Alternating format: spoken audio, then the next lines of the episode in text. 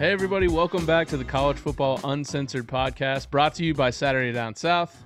I'm your host, Tyler Huck, and with me, as always, is my co host, colleague, and best friend, Wow. Marler.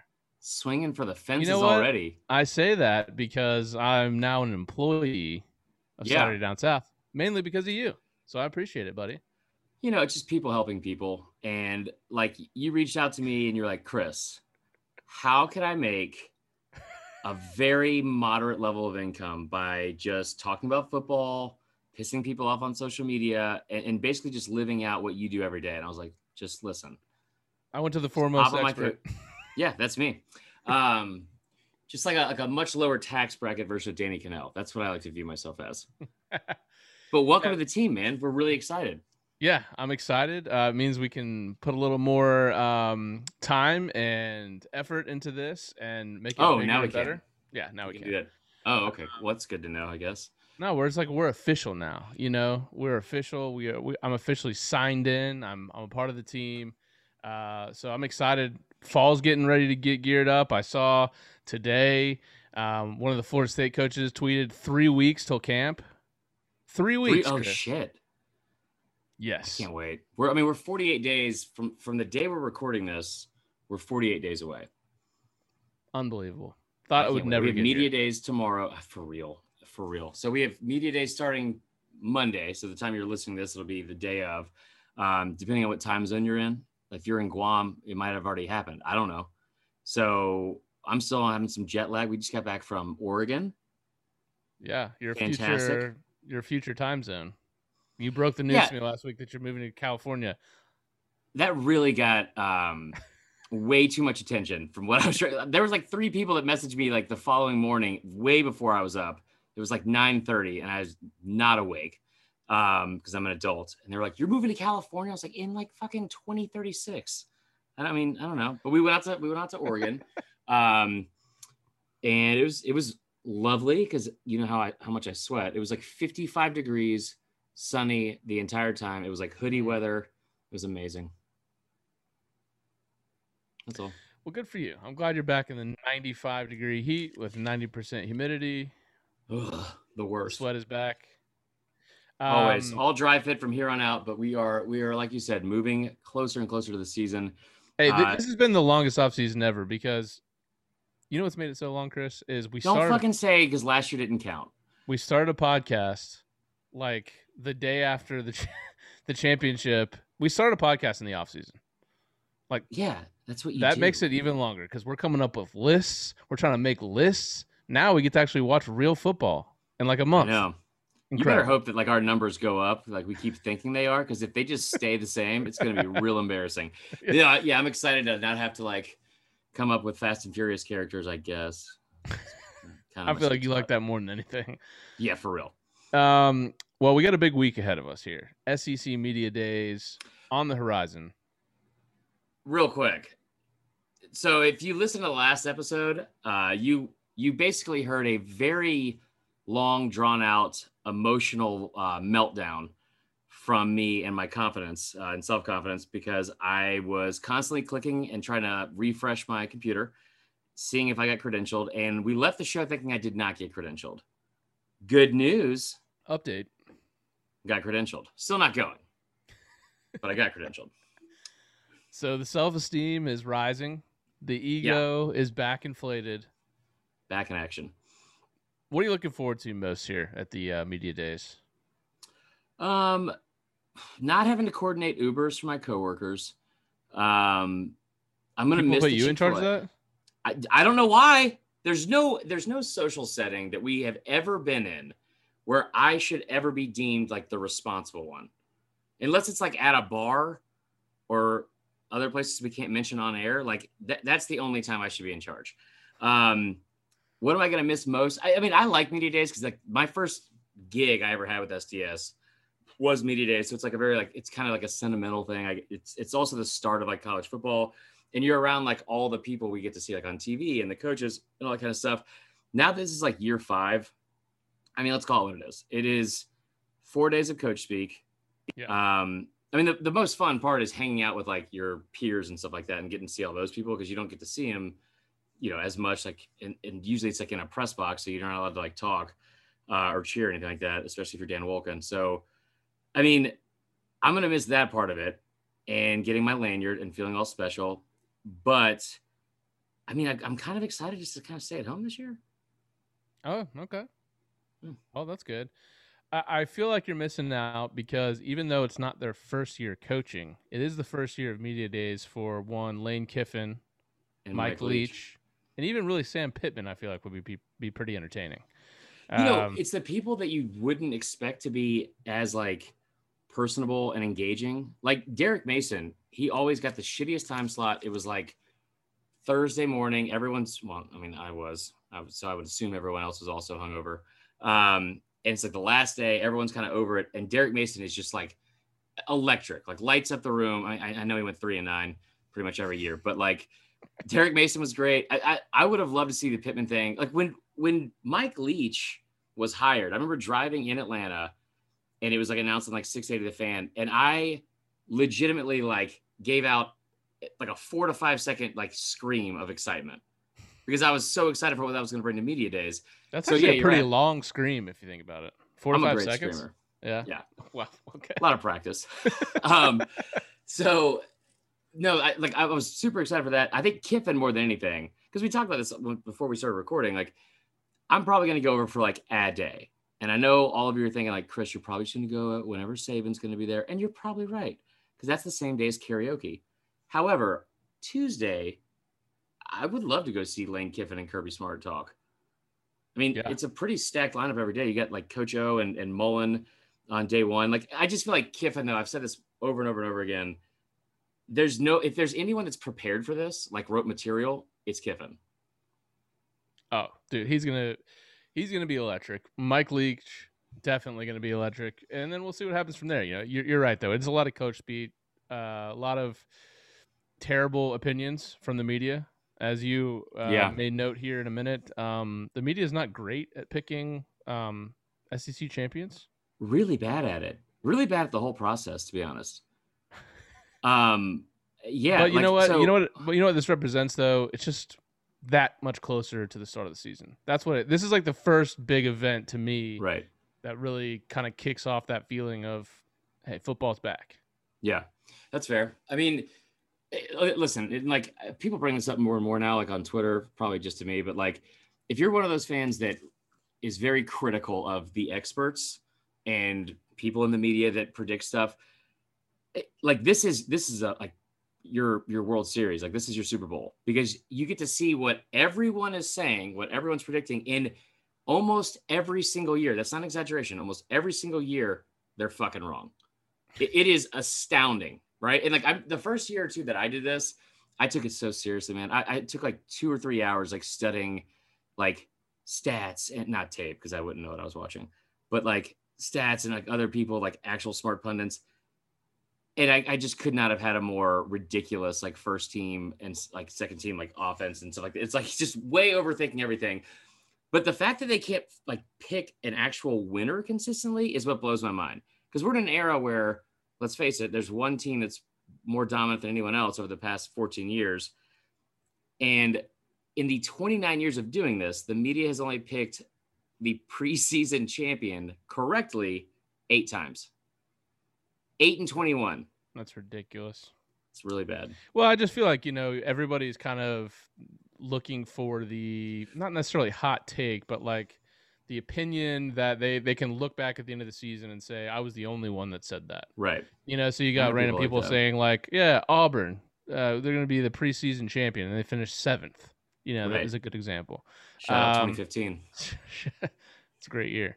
Um, so, anyways, it's over in Birmingham. You've been over there. How I've never never been been, to Birmingham? Never been to Birmingham. God, you're missing Because out. I don't have a lot of friends there. Um, so tell me, anything fun to do over there? While so like there? if if just the carving on the side of Stone Mountain, like if that carving came to life and became a whole city, that's Birmingham. It is. It's not great. Uh, it's got a it's got a, a rough past, but it's like actually a lot better and like more developed now. They got a Top Golf. You want to talk There about the, the five best things to do there? One, you want to go to Arkadelphia Road. Okay, get on get off at Arkadelphia. Go on over to Legion Field. They just put in some new, uh, what do you call it? New turf. They changed the entire damn stadium. Uh, so check out that. What else do you want to do while you're there? Get diabetes, probably. Okay. Um, see some of the sites. Fun fact about Birmingham: it's called the Magic City. I'm familiar with Magic City. Y- You know, like we we shit on Alabama all the time because it's a it's a terrible terrible bastion of overweight and undereducated people, and I can say that because my whole family's from there. Um, But the fact that they named their- half of our listeners right now. yeah, and, and all of my family. So like, I, but if you are, if you have the confidence to name your city after probably the best strip club, you know, what top five probably in the country, Yes. good for you. Best wings in the country. So make sure you hit that up. I don't know what else to do, man. Go to Jack's, get yourself a bologna biscuit. You haven't lived until you got a fucking 59 cent bologna biscuit with mayonnaise before 7 a.m. to start your day. Here's a hot take: If you're still eating bologna and you're over the age of, I don't know, 13, You're not in prison. You got to you real jail until they serve you. rethink life. Um, um, no, but the, the best thing about this, and I'm not even fucking exaggerating when I say this, the absolute best part about Media Days is that it's in the Galleria, which is a fancy name for mall. Um, and it's literally that entire building is bookended with not one but two Belks. And I fucking love Belks. Belk Bowl, R.I.P.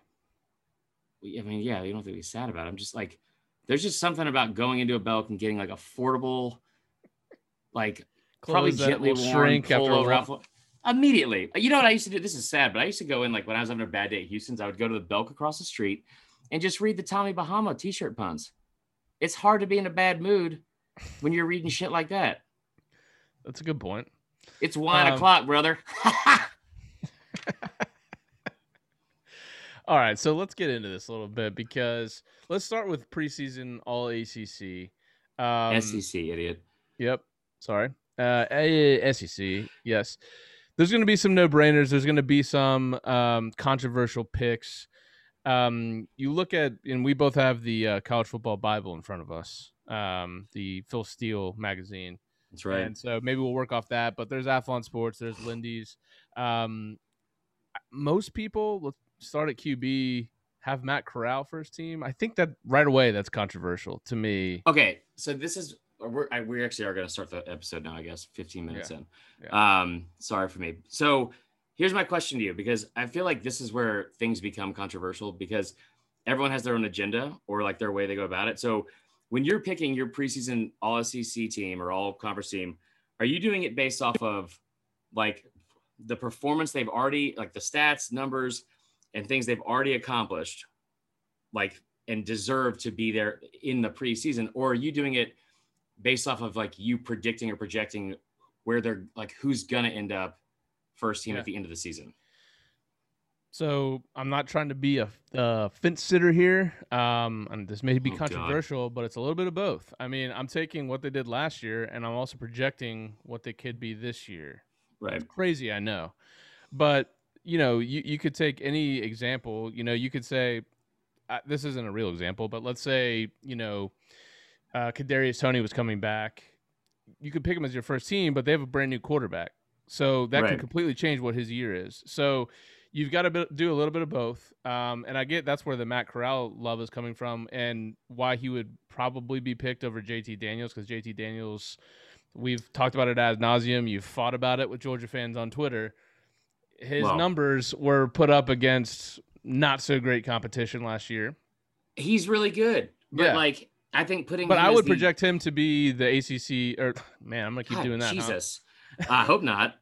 Um, the SEC uh, quarterback first team because I think with his, I think they have the best wide receiver core even without George Pickens in the conference, Yeah, I would agree with Uh, that. and uh, I think their schedule is much easier. So I think, and I think they'll have a better year. So I think I- JT Daniels would be the pick for me.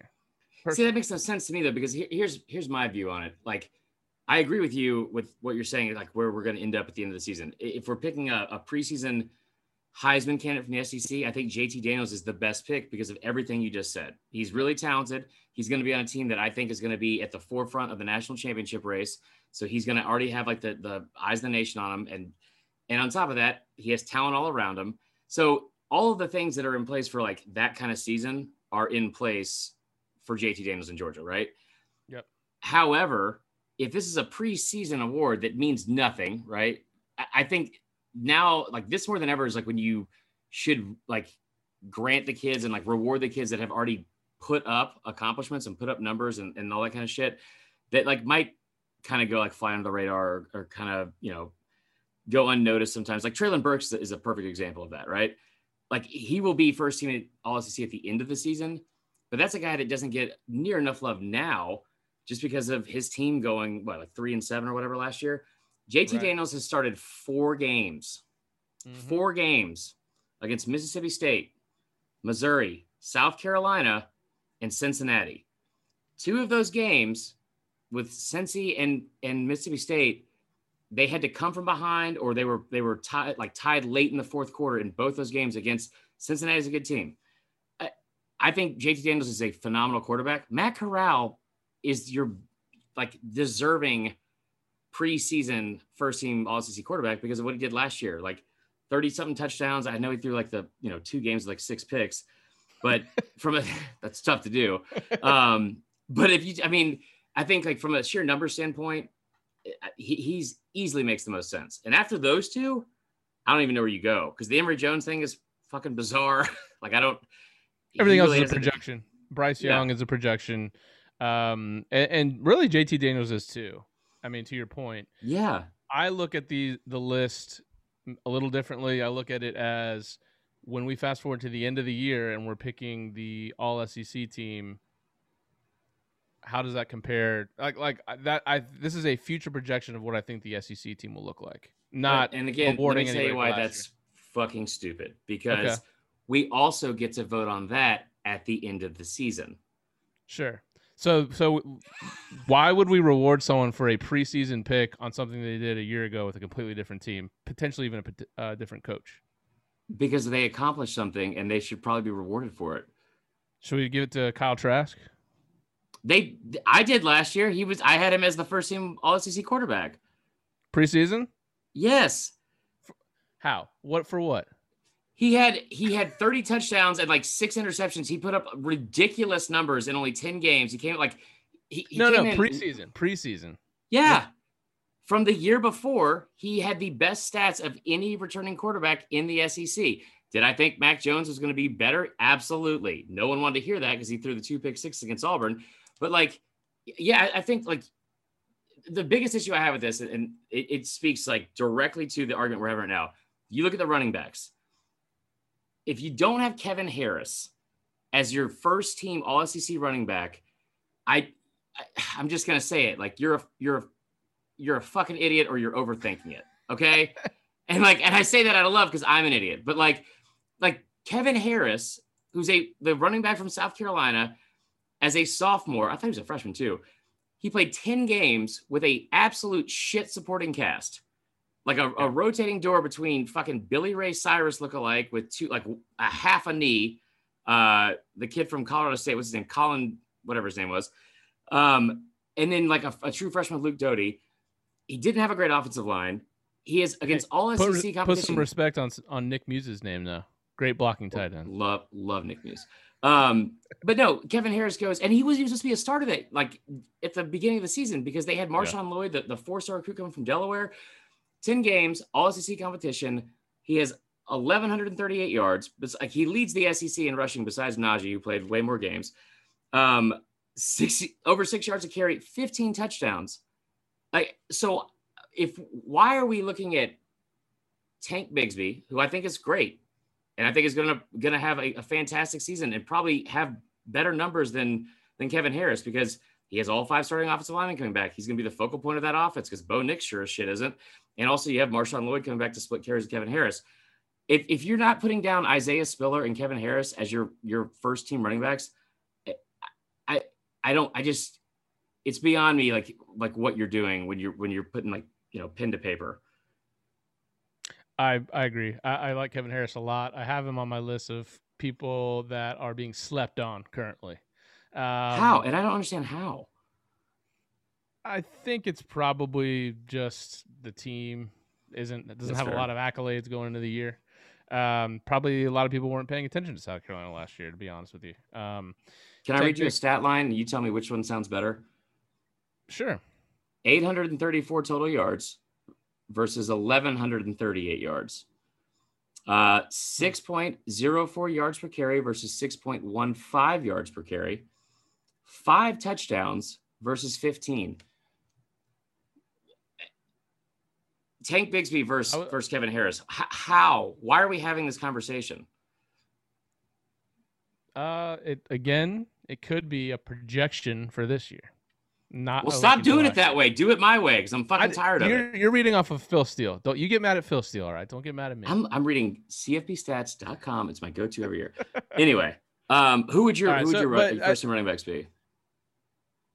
I had uh, Kevin Harris and Isaiah Spiller, which you've already mentioned. Um, I would put Tanks Fucking answer. Bigsby on there as well. Uh, J- Jerrion Ealy, I think, is an all-purpose guy. Um, Right. And again, you know, we were. If you want to talk about no-brainer picks, I don't think anyone from the skill positions is a no-brainer. Um, you look at wide receiver. You know, obviously, you've mentioned Treylon Burks. Um, you got Metchie from Alabama, who's going to step into a bigger role this year. Uh, you've got Kayshon Boutte from LSU. Kid's a stud. Um, there's a couple other names that we'll go through in a minute. I don't think there's any no-brainers there, and and also I think the SEC's lost a lot of talent at uh, the Yeah. receiver position. You know, um, you look at last year's draft: Elijah Moore, DeVonta Smith, uh, Ter- Terrace Marshall. I'm just going down the list by uh, yards per game here. Jaylen I Waddle, mean, Kyle six Pitts, of your top seven Toney. guys are gone. yeah, so it's going to be a reset year at receiver. Um, it's it's an opportunity for somebody to make a name for themselves. Right. Um, I think where you start to get into no-brainer picks, uh, where there may be locks to be, you know, almost consensus preseason All SEC. You start at the offensive line. I mean, to me, weird No, hold on. I want to go back to receiver first. Okay, all right. So because like, I think this has the most like this is open to the most like or room for interpretation, right? Like, I think Treylon Burks is. I, it mine would be Treylon Burks, Kayshon Boutte, and John Metchie. Yeah. And I think this is the only one where you could really. I, I think that this would have the best chance. This unit would have the best chance of also ending up the, the season as like one, two, and three, like as you know, as the All SEC or first team All SEC receivers. However, you brought up a really good point about Jaden Walley from Mississippi State, which I love. Yeah. And then also Kearis Jackson. And and you're right. Like not only not only is there so much turnover from last year's receiving core, like again, six of the top seven, six of the top seven uh, pass catchers from last season are gone. And you talk about Kadarius Toney, Kyle Pitts, Jaylen Waddle, Devonta Smith. I mean, four of those six were first rounders. Did Terrace Marshall go in the first round? Uh, outside. if he, d- it, it was really late. If he did, maybe. Right. Yeah. But I mean, Elijah Moore went like, you know, pick two or three in like the second Yeah. round. So tons Toney, of talent. Toney was the first round. I mean, yeah, it was it was a good year uh, at receiver last year. So um, I, I want to before we move on, um, if we're if we're going in order here, um, running back Chris Rodriguez, I don't think he's getting enough love as well. Um, No. If you look at his numbers, I mean, he actually had more yards per carry than Kevin Harris did, six point six. Um, you look at Kentucky, they lose Rose, they lose um, Wilson, who took a lot of rushing yards away. I know he wasn't an actual running Yeah. back. Um, but if Chris Rodriguez gets the bulk of the carries, I understand Kentucky's kind of moving away from being super run heavy. They, they got this Right. new offensive coordinator in there that's trying to bring, bring more balance. But Chris Rodriguez, who, I mean, Kentucky still has, they had a really good O line last year, but they brought in some kids in the transfer portal this year. Chris Rodriguez could have a good year too, so watch out for him. See, the only thing worries about him is that they you still have Kavosiey Smoke as a talented back, and you also they do not return a lot on the offensive line. You know, I know they got Jared Rosenthal and everything like. Yeah, Kavosiey Smoke's the fucking man. But like they they're they don't have as much experience returning as they did last year, so that kind of worries me. Um, but you're right, Chris Rodriguez, like especially between the tackles and against SEC competition, like which I know they only played SEC teams last year, but he averaged over seven yards a carry, I think, between the tackles, and and he led the SEC and like you said, like yards per carry. Um, it, it- like the running back thing is also it's the exact opposite of how the receivers are because you, they're loaded. Like Zamir White, we're not even talking about, and he Georgia legitimately has like a minimum three, maybe four guys that you could argue would be, Yeah. you know, first or second team. So I, I, I would agree with that. Like at the end of the at the end of the year, I think you could see somebody like Kearis Jackson, like you said, Jalen Walley in the year two of Mike Leach's offense. And we're not even talking about your boy Wan'Dale Robinson. Yeah, love Wan'Dale. Um, so it, it's it should be interesting there at tight end. You know, I think Jalen Wydermyer is going to be the name there. Um, but our boy Nick Yeah. Muse from South Carolina. Um, don't forget about Arik Gilbert, who I think was listed as a wide receiver when he He transferred to. Georgia. Um, so I don't know about that. I think, but I guess if he's a wide receiver, then he wouldn't be on the tight end list. Right.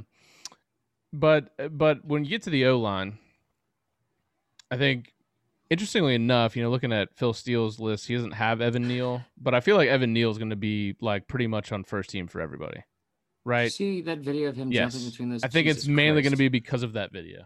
Yeah. I, I mean, I'm not, you know, this is my least favorite position group because, and I like, I'm, I, I feel like I've done this before, especially if I'm like over it and I'm, I'm tired of filling out the entire, like, you know, list after like a long week of media days. More than any other group, this is like, all right, I don't know who to put here. Why don't we just put a default Georgia or Bama player, like of the offensive line, like every single time? So this is probably like a, a, a unit that a lot of guys don't get enough love. But you're right. I think Evan Neal is in. He should be first team. He's been a two year starter. He's going to be a, a, a probably top ten, top fifteen pick in the draft next year. Yeah. So and then you got um, we were just talking about Kentucky, Darian Kinnard. I I think he's going to be on most people's list as well. Um, and then Jamaree Salyer, the guard out of Georgia. Those three guys, I think, are going to be pretty much locks to be on the first team. Right. Um, flipping over, Green from A and M.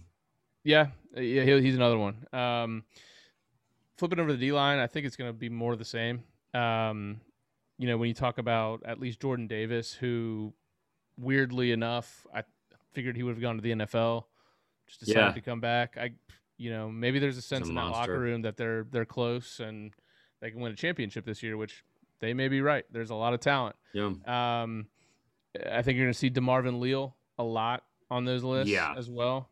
That's good Um, reason. there's always really good deal. I mean, Will Anderson, I think, is going to be the number one lock of any player in the SEC to be, and him and Stingley, I think, are the two guys that'll be Yeah. Consensus first team S- All SEC by the end of this week. See, also I can't get over this, and I forgot who said it, but it was it was Stephen M. Smith. Mm. Really nice guy. He covers Alabama. He says a lot of things that I feel like he shouldn't. Is he really good about Um, Stephen M. Smith? Yeah, yeah. I'll send you some videos, and it, it'll be for a good laugh. He's like a really good dude, but um, I, he's also the guy that said in the offseason that that Paul Tyson had a mix of like Pat Mahomes, Tom Brady, Oh, no. Aaron Rodgers. It was like We can't. got we can't be doing that. We can't. like a fucking transformer or like like the the giant mighty morphin power ranger thing like i he he said that will anderson is going to break derrick thomas's single season sack record which is do you know what it is I don't. it's 27 tyler 27 Good lord, man. so i agree with you i think he's he's like a you know probably besides stingley probably like the unanimous uh or most unanimous picked player here the d line is fucking loaded in the sec this year one guy that's not getting anywhere near enough love uh kingsley Enagbare. i'm sure i'm saying that incorrectly um but six and a half sacks last year i really think that south carolina's defensive line is going to be the most improved unit in the entire sec maybe even the country just because of all the talent they have there jordan burch coming in zacch pickens at year three Pickens, yeah. um, they, I mean, they should be. I I don't see how they wouldn't be improved. Um, and I think that's a guy whose numbers will probably go up just because the supporting cast around him. Um, but yeah, I mean, it, it's Georgia is deep everywhere on the defensive line and linebacker. Obviously, you know, Bama that like Demarvin Leal might be the best of the bunch from A and M. Um, at linebacker, Grant Morgan will never start in the NFL or do things like that, but he he had like 238 tackles last year or something. So I, I feel like he definitely deserves to be first team. This one's been like, if you look at PFF or some of those other guys, this is probably where there's like the most uh, discrepancies on the defense. Like I, I, if it was me, I would have Owen Pappoe from from Auburn, Nakobe Dean from Georgia, probably Grant Morgan, and then probably Christian Harris. You've had you would have uh Pappoe over um was it Kobe McLean? I mean, so those two players, they they are one and two in the SEC in returning tackles and and solo tackles in the entire conference. So, I mean, I, I just think I think Owen. I'm going to say his name wrong. Owen Okay. Pappoe is is a is a stud, and I, and I feel like he's often overlooked. And Auburn's defense should be really good, especially in the back half. Um, you brought up the Will Anderson thing. I, I I hate to sound like this, but I I the most consensus and unanimous picked player for the for the second straight year in the SEC is Derek Stingley, and he had a phenomenal freshman year, right? Uh, Just a phenomenal. He's and he's a phenomenal talent Yeah.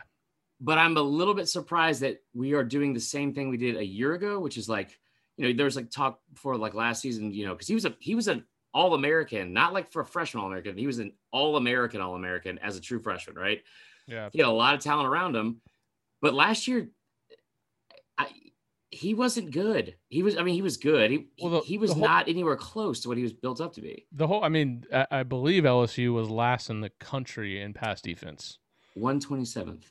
Yeah. So I, I don't know if that was, there was a lot of um, probably not very much trying uh, hard for Bo Pelini. I don't think there was a lot of camaraderie over there. Um, Yeah. Now I get it. He's a part of that. But I think people are almost just saying last year was kind of an anomaly for at least the defense on LSU um, and are looking past that. But I get it. Yeah, Stingley wasn't near what everyone thought he would be last year, but either was Jacoby Stevens and Eli Ricks, and they have so much talent in the in the secondary, and they were so bad at Right. defending the pass last year. So Would you also think- think, like any defensive back that has a bunch of interceptions, right? That's not like a safety. It's usually because they're not they're targeting you and they're not Yeah. targeting the other half of the field.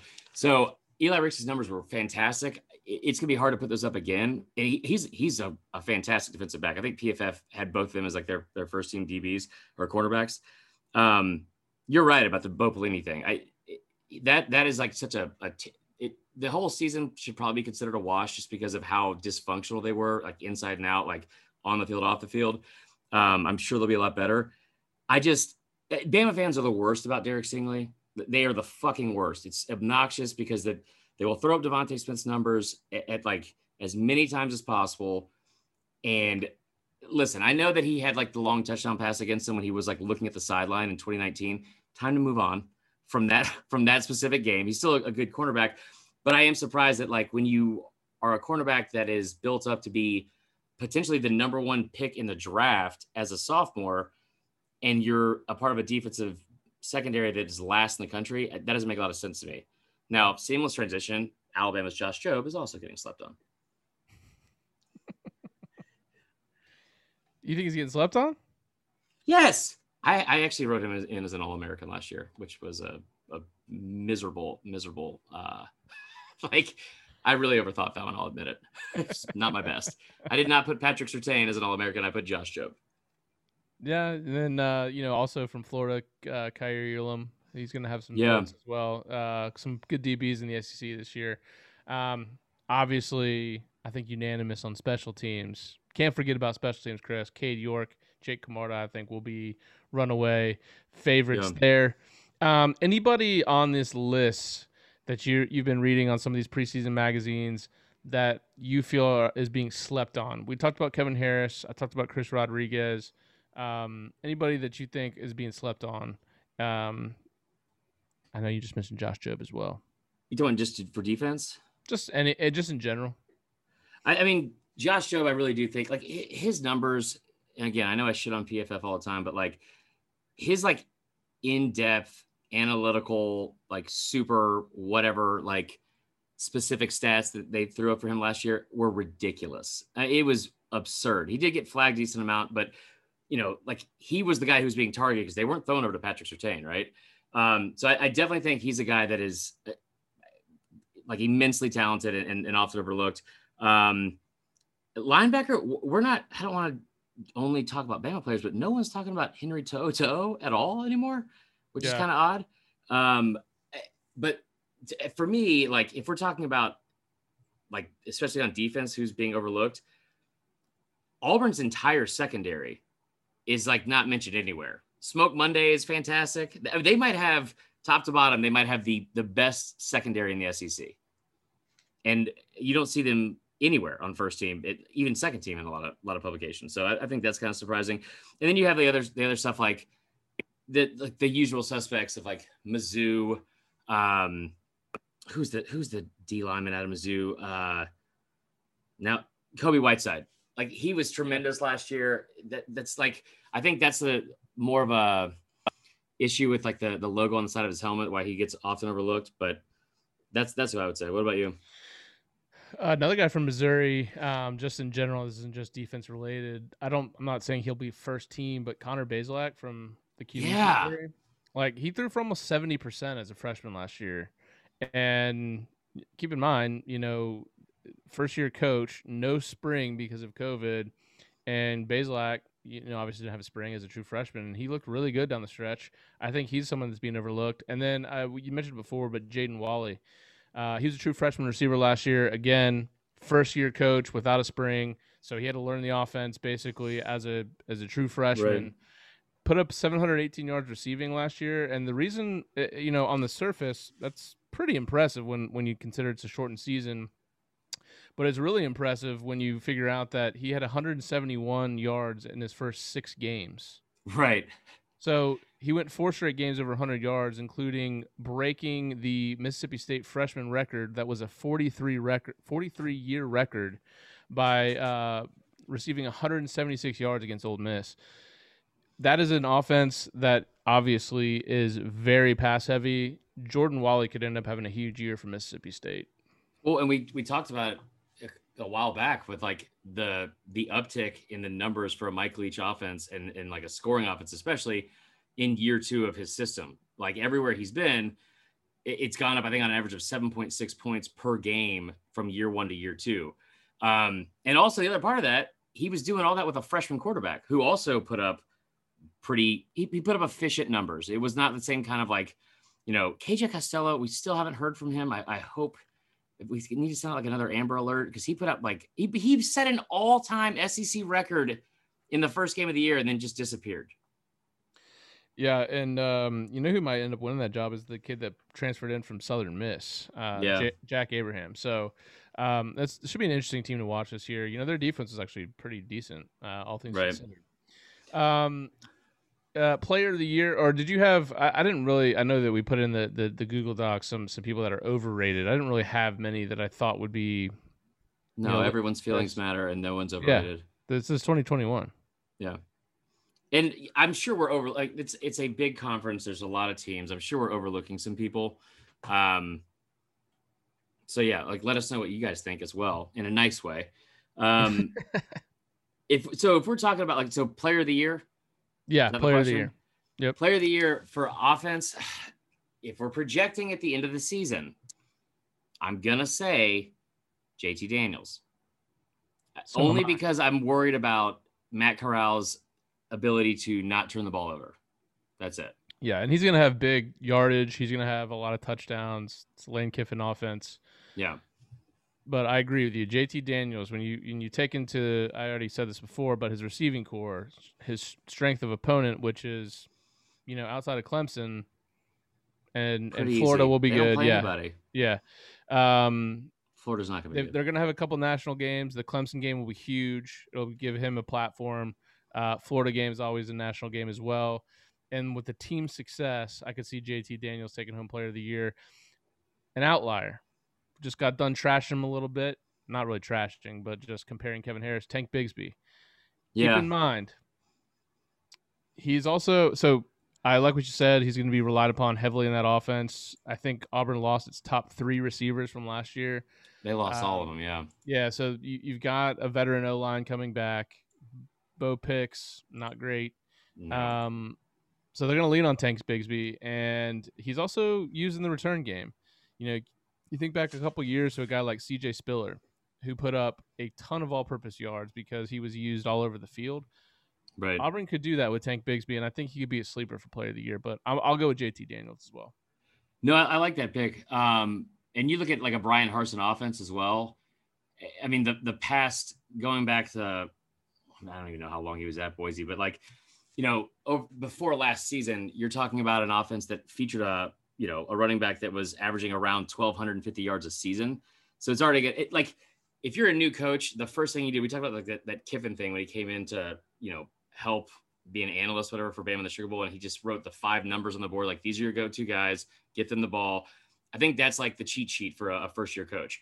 And I'm not saying this to be a dick, but there's no way brian Harsin came into Auburn, Alabama, and was like, you know what, Bo Nix, yeah, that's the guy. That guy's gonna lead us to a, a fucking blazing eight and four record in the SEC in year one.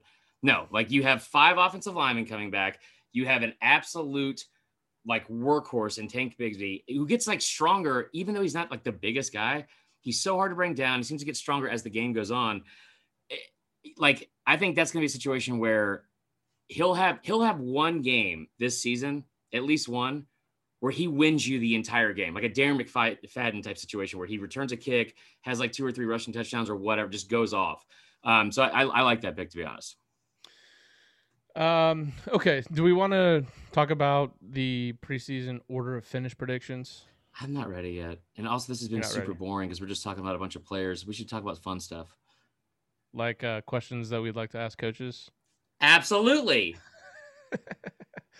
okay. Well, obviously, being the uncensored version of college football, um, these are questions that we would probably like to, to ask. We probably wouldn't just out of respect for the company. Um, mm, well, those are your but, words.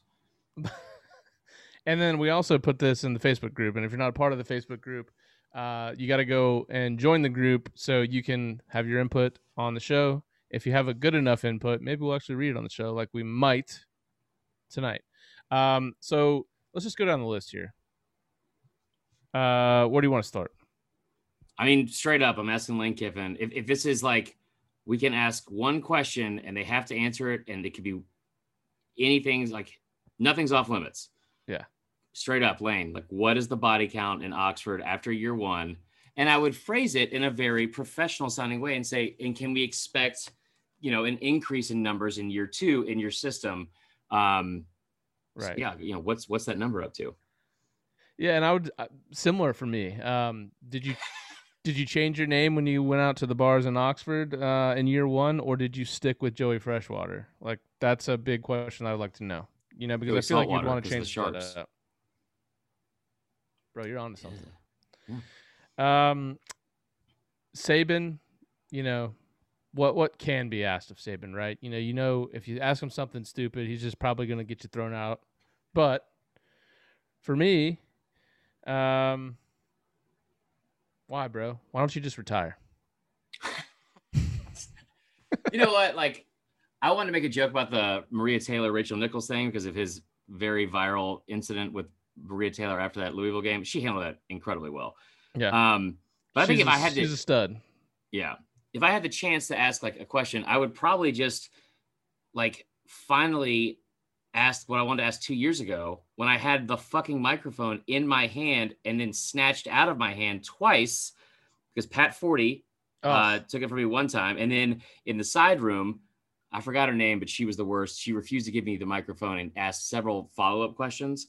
Um, it was an unbelievably selfish move. I, I can't remember her name. She's the worst. It, it, like to this day, it really pisses me off because it was like she's like an established person in media, and that was like a big moment for me, man. I, all I wanted to do was ask him what his thoughts on the Game of Thrones were. That's it. I rehearsed it over and over and over again. So that's probably what I would ask him. um, Mike Leach, like, I kind of want to talk about pirates because I'm a big, big fan of Hook. Yeah. But I, I gotta know why. Like, I know he has like a vacation home in Key West, but this dude has lived in Lubbock, Pullman, and Starkville for like a combined 25 years of his life. Like, why do you hate nice places? That's a good question. Uh, mine, I went a different route. Uh, with the cost of materials being so high these days, you know, there's a lot of people trying to do renovations. How do you plan to build enough sheds to get through to your team this offseason? oh, that was fun. Um, okay, Coach O, Oh, Coach O. Um, uh, did, did you pay to play with the blonde woman in the photo? Beautiful picture. Good for him. Yeah. Good for him. But was it a pay, um, pay to play scenario? No, they were That's like dating. That's, well, did you pay? I, I honestly, I wrote down in the Google Doc like what's scarier, Death Valley at night, the FBI, uh, or Bo Pelini self confidence. But what I would really ask is if he could get away with murder, one person, who would it be? Because I feel like Coach O could like, I, I just feel like he's like indestructible. For like for real, like We'll like he's like. Iron Man, but with like fl- yeah. For, I've seen him like jog with his shirt off. It's not the prettiest thing, but I feel like if we like try to make like a weapon for war, it would just be Coach O, but with like more metal. I like that. It's a smart sentence. Uh, Jimbo Fisher. Why, bro? Just why? Why'd you do this to me? That needs to be the goal for like to get you at media days next year. Just so you be like, hey Jimbo, uh, Tyler, Huff, Real quick. uh, Saturday down south, real quick. Um, what the fuck is your problem? what is your fucking problem? You couldn't Where's- recruit a single fucking offensive lineman. Where's the loyalty, Jimbo? Do you remember? I don't know if you've. I don't know if you remember this, but You called me when it happened, and it was amazing. no, we were Tell we the were recording. We were recording a podcast, Oh, yeah. and um, there were heavy rumors of Jimbo's last year that he was going to Texas A&M, and it was one of the last games. Like it, it, everyone knew, and Jimbo was not admitting that he was leaving. And they used to do a call-in show, coaches call-in show, live with the studio audience. yeah, And a guy stood up in the audience, took the mic, and he said, the first question. yeah, and he said something to the tune, and usually they're just layup questions, like maybe even planted, like pre-planned. What's the team morale? Yeah, and this guy stood up and he was like talking about like he preaches loyalty and all this. He goes, "Where's the loyalty, Jimbo?" And the, just immediately people seized upon him and just ripped him out of the crowd and, and kicked him out. But it was hysterical, dude. It was like a meme that went around the Florida State fan base for the for the next year. It was great. So Super maybe that was that. Where's the loyalty, bro? Um, Clark Lea from Vanderbilt. Are you a cop? Like, I feel like this guy was born like out of the womb was like, I'm gonna be on NYPD Blue, which is a very deep cut, but still. Um, Kirby Smart, I would generally want to know what his favorite bar in Athens would be. And um, also, I would love to get Kirby Smart to do like a fucking combine. I would like to see his actual like, you know, his measurables and his his his like numbers at a combine. Because if you ever seen him on the sideline when he gets excited, dude's still got the ups. Yeah, It's hard to run in khakis. That's I would ask him his thoughts on Rush Propst. Oh Jesus Christ, Yeah, tough. Um, Uh, Dan, Dan Mullen, Mullen. do you do you want my therapist's number? Because you got a lot of issues to work on, sir. I would ask him. Um, just as part of the new NIL deal, any plans to involve your wife and the players? Because that that's getting weirder by the day. Yeah, you would think that that would just kind of be like an accepted thing at this point, but it does get worse and worse. You know, it's not the kiss like the like the overly the embrace. I think it's, It's the embrace of the face. If Yeah. you grab someone's face to kiss them, There's- and you're not like 85 or you're like making like a, a, a Cinemax movie, I don't. Why are you doing it? Just strange. Brian Harsin, uh, any plans to reboot Friday Night Lights where you star as an alcoholic coach who yells at your family and has a physical relationship with your starting QB? Okay, what? Not like romantically, but like hits, strikes his players. He just seems like an angry guy.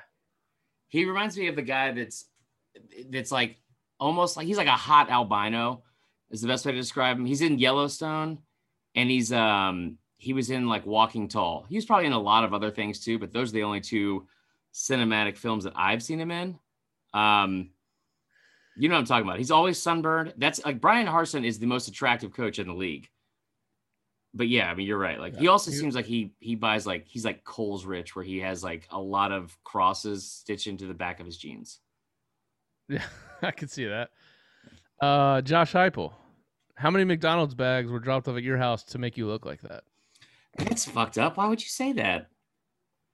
That like that really I mean- is like the goal. You just start wearing these like Nike branded fucking trash bags as like clothes and eating in all the time.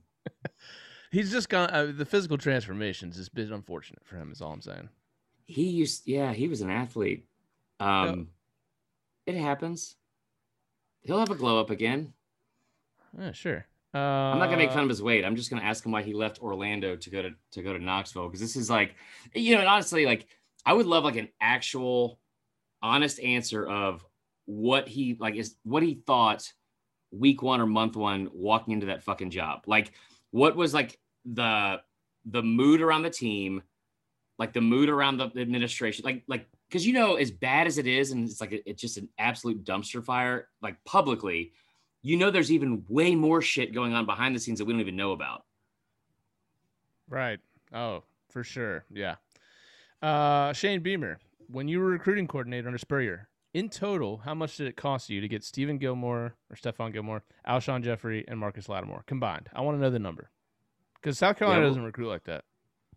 Well, wait, Alshon Jeffery was like two years prior to that, but they were also all Gilmore and, and Lattimore were both from South Carolina. Okay. So it's probably free. Um, yeah, sure. uh, I honestly like, I don't know how old Shane Beamer is, but like my first question would be like, what's your skincare routine? Because I actually want to know. He, he's, he seems like he has a fantastic metabolism. I, I don't know if he's going to be a good coach, but just the genetics he's got going on. Actually, I wouldn't say that because he looks way better than his dad.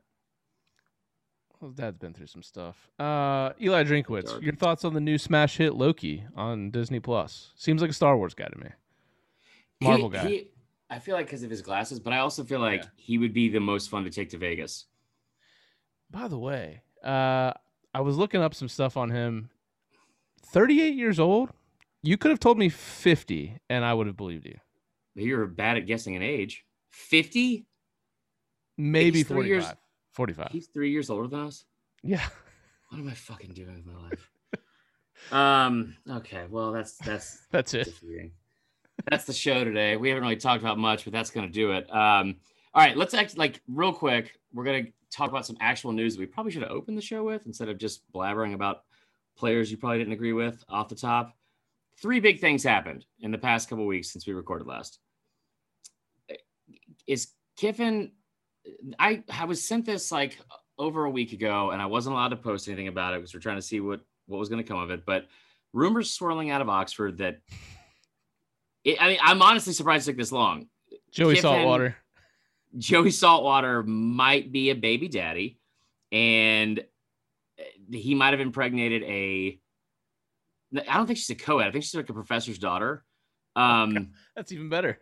I, I so I got this from like a pretty reliable source, and it's one of those things where it's like, all right, you don't want to like speculate and, and, and like throw that out there without any kind of like facts, but it's also probably the most believable rumor you could have about about Lane Kiffin. Oh, absolutely. When I saw you put this in here, I thought it was real. He's like Shawn Kemp in khakis. Like I, I just feel like, and it would be accepted because he's like everyone loves him now. He can do no wrong. Um, so all I know about the situation, he he denied it um, pretty adamantly on social media and was kind of laughing at the people um, because I, I, think like the the resounding phrase of what happened was that he done got her knocked up. It was like done got knocked up, and he he made yeah. uh, a lot of fun of that, which was fantastic. But I will say, when I looked into this person on social media, very attractive. They're both adults. Do you? You're not. You know, you're single. Um, but within like I don't know an hour of hearing these rumors, all of her social media went private right away. Um, so who knows? Hmm. Interesting. Love is love. As the world turns in the SEC, I love it. This is what makes college football so great, by the way. They don't have this kind of shit in the Pac-12. Hmm. I don't know. I feel Suck like it, bro. Horns down penalty. Oh my god.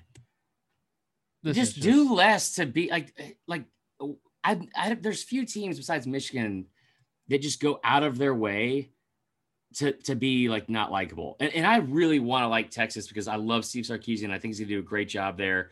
It's a national brand. They have a great color scheme. Everyone Austin, loves Matthew McConaughey. Great town. Never been to Austin. Um, I heard it's like the Birmingham of Texas though, so that sounds pretty nice. I I just like if you're if you're Texas, I feel like you should be going out of your way to be like, no, it's fine. Do the horns down thing. This is not like this is not offensive. It's a it's a fucking sign language like finger gesture, and we're all adults here. Yeah. Like, I, I, don't yeah, get it. Just take the fun out of the game, please. Just take more fun. Let's let's continue making the game less fun. Seems yeah, great idea. I don't think any like rational adults getting their their actual feelings hurt when somebody puts like a fake index finger bowl upside down. I, I just I don't get it.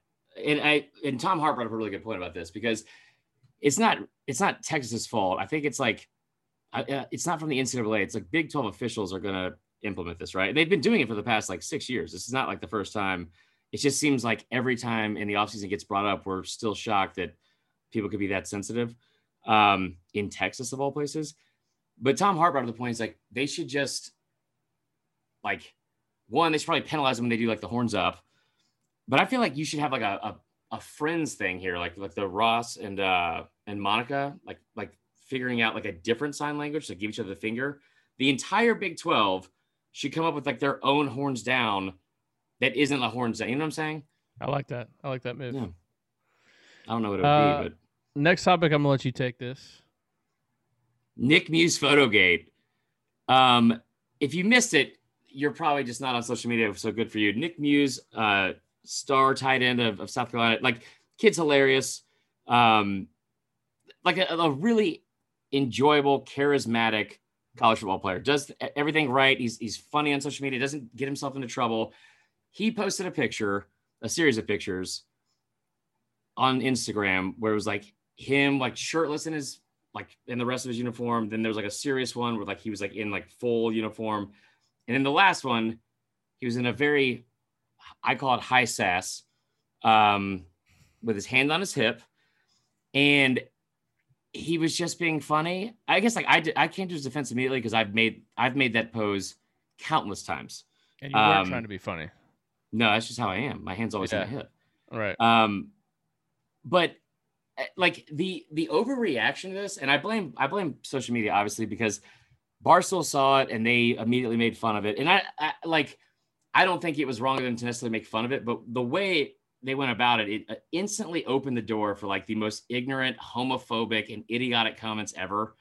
And I just, I, I don't get it because it's a picture of like a 21 year old kid, eh, like just, I, I don't want to, I hate the word silly, but like just kind of being himself. And there were, there were actual people that thought it was so offensive that they needed to chime in on every platform imaginable about it. But my favorite was like, they were either outwardly homophobic and saying how ridiculous it looked, or they had like a disguised homophobia where they're like, you, you just can't you can't disrespect the uniform like that. Sir, he's not a fucking Marine. He's he's wearing a uniform of a team that went two and eight last year. Like, fuck off. Why are we taking everything so seriously? So I, yeah, that was uh, that was bizarre, and it lasted for like several days. This won't be the last time we hear from Nick Muse. I've got a feeling. No, we're gonna hear from him again soon. We're a Nick Muse podcast. We are. Do we have time for a drunk history this week, or do we just want to go right into the uncensored moment of the week? No, I mean we've already just talked for way too long, so we might as well do the drunk history. This is this week's drunk history is uh, brought to us by Clark Futch. He's been submitting the same answer for like several weeks, and it's awesome. And it is the SEC uh, probation. SEC teams that were on probation and he wanted us to go over all of them. That's way too long. But I found a couple that were fantastic. Okay. And there's one specifically between Bama and Auburn and the shit that went down in the early 90s, late 80s um, with that rivalry that is just absolutely wild because, like, probation, we don't even really hear about it as much anymore because, like, at this point, you know, it's it's like a slap on the wrist and like the the I guess penalties aren't nearly as um, dramatic or hurtful as they used to be like in the 90s. Like if you missed a bowl game then, or you had like a bunch of scholarship limitations, it was like, it seemed like it was way more impactful. Right. Um, all right, here you go. Just the highlights here.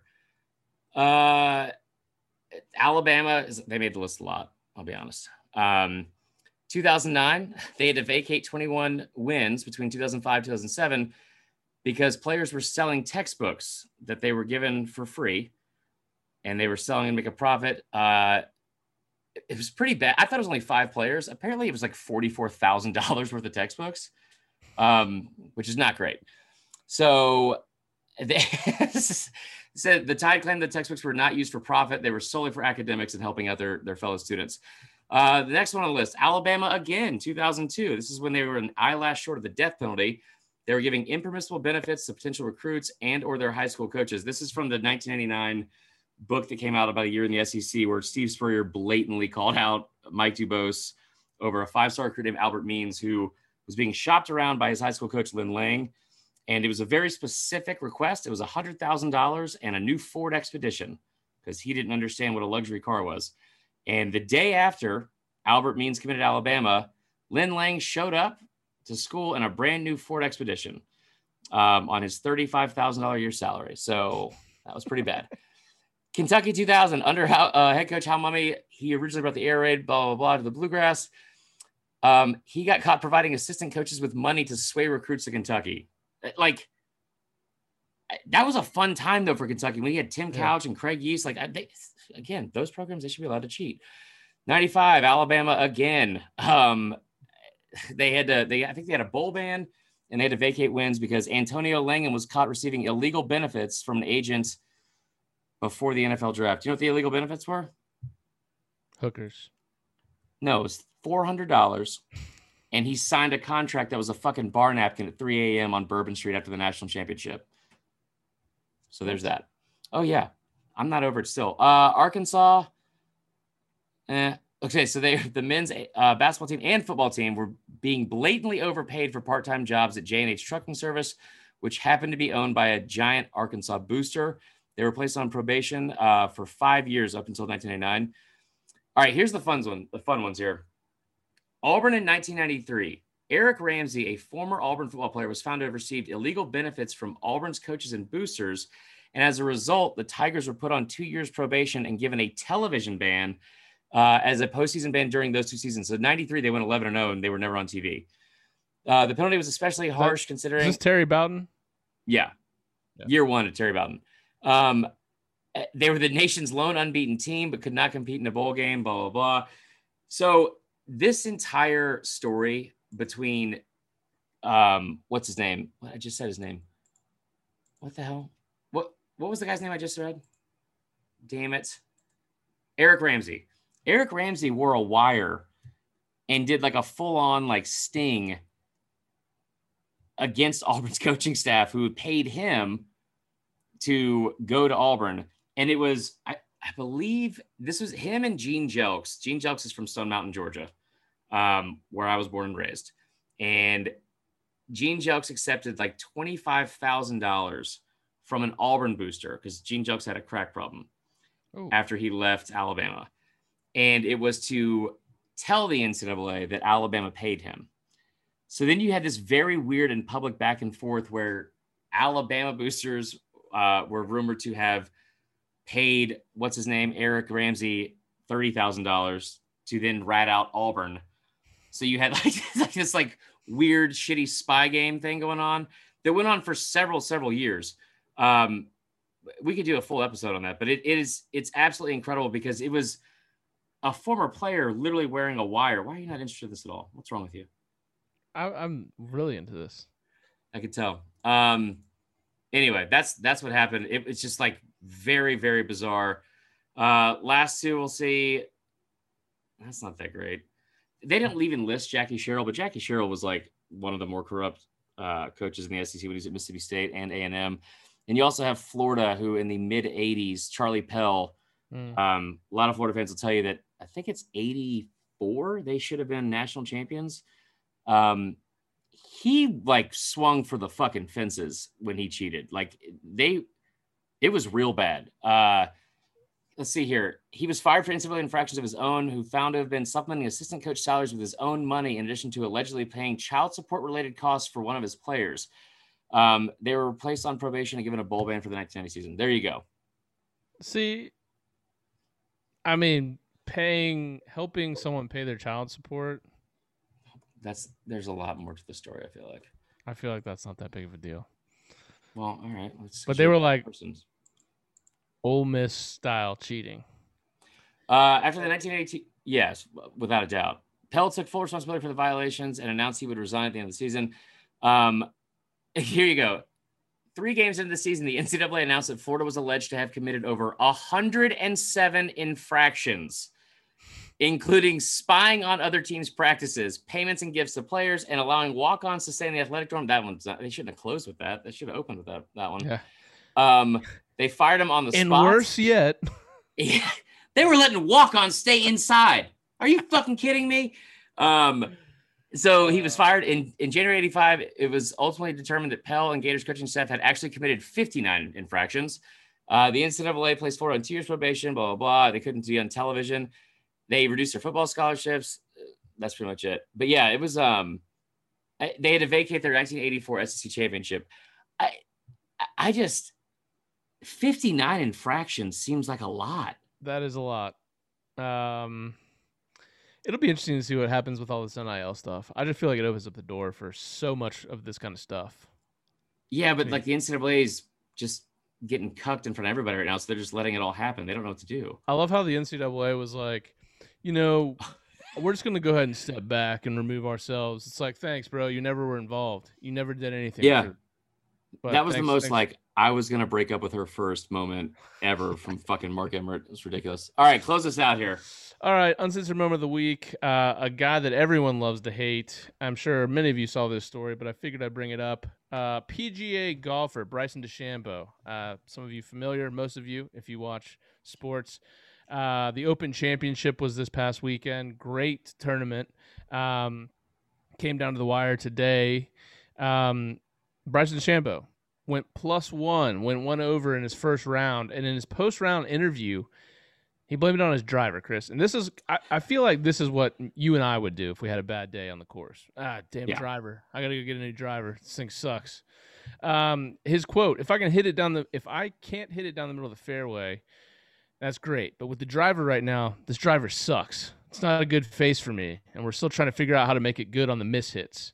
I'm living on the razor's edge, like I've told people for a long oh time. Oh my god. All right, bro. Well, maybe like tone it down a fucking notch Yeah, and stop yeah. trying to hit it like 400 yards and like he is like the most 1930s 40s or 50s like athlete imaginable he's like yeah like what'd you do in the off season well in the two and a half weeks that we had in the off season i i drank as many milkshakes as possible and i gained 40 pounds so i could hit the ball further also like bro if you're like your driver that's like How about your don't miss hit only it? job Yeah. your oh, that's your main job. Like that'd be like if like you're a NASCAR driver, like, well, the fucking, you know, like the gas pedal is the worst. I, like, and I, if it wasn't for that, like the car would be fine. But like every time I try to start the race, uh, it, something fucks up. No, like wear better No. shoes. Keep in mind, Cobra pays DeChambeau a shit ton of money to endorse their products, not say on a public forum how bad they suck. Um, the clubs, he would pick something called Cobra as yeah, well. the clubs that the pros use, they're not like the ones you and I buy. Like, yes, I can go buy a Sim 2 driver from TaylorMade. It's not the same Sim 2 driver that Collin Morikawa won the championship with. They, these these guys have sound so full right teams of engineers that work on their exact swing to to get them the exact club that they need. They have made seven different train changes to his driver this year in six months. Well, I'm sure that means he's not part of the problem. I mean, Right. So my favorite thing about this was twofold. Cobra's tour operations manager was not having it. He came out and basically said, "This is a quote. Bryson, he's like an eight-year-old that gets mad at you.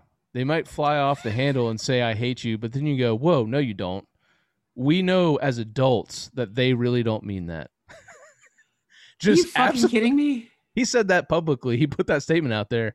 The best part about this, everyone that watches the PGA knows that Bryson DeChambeau and Brooks Koepka have an ongoing feud.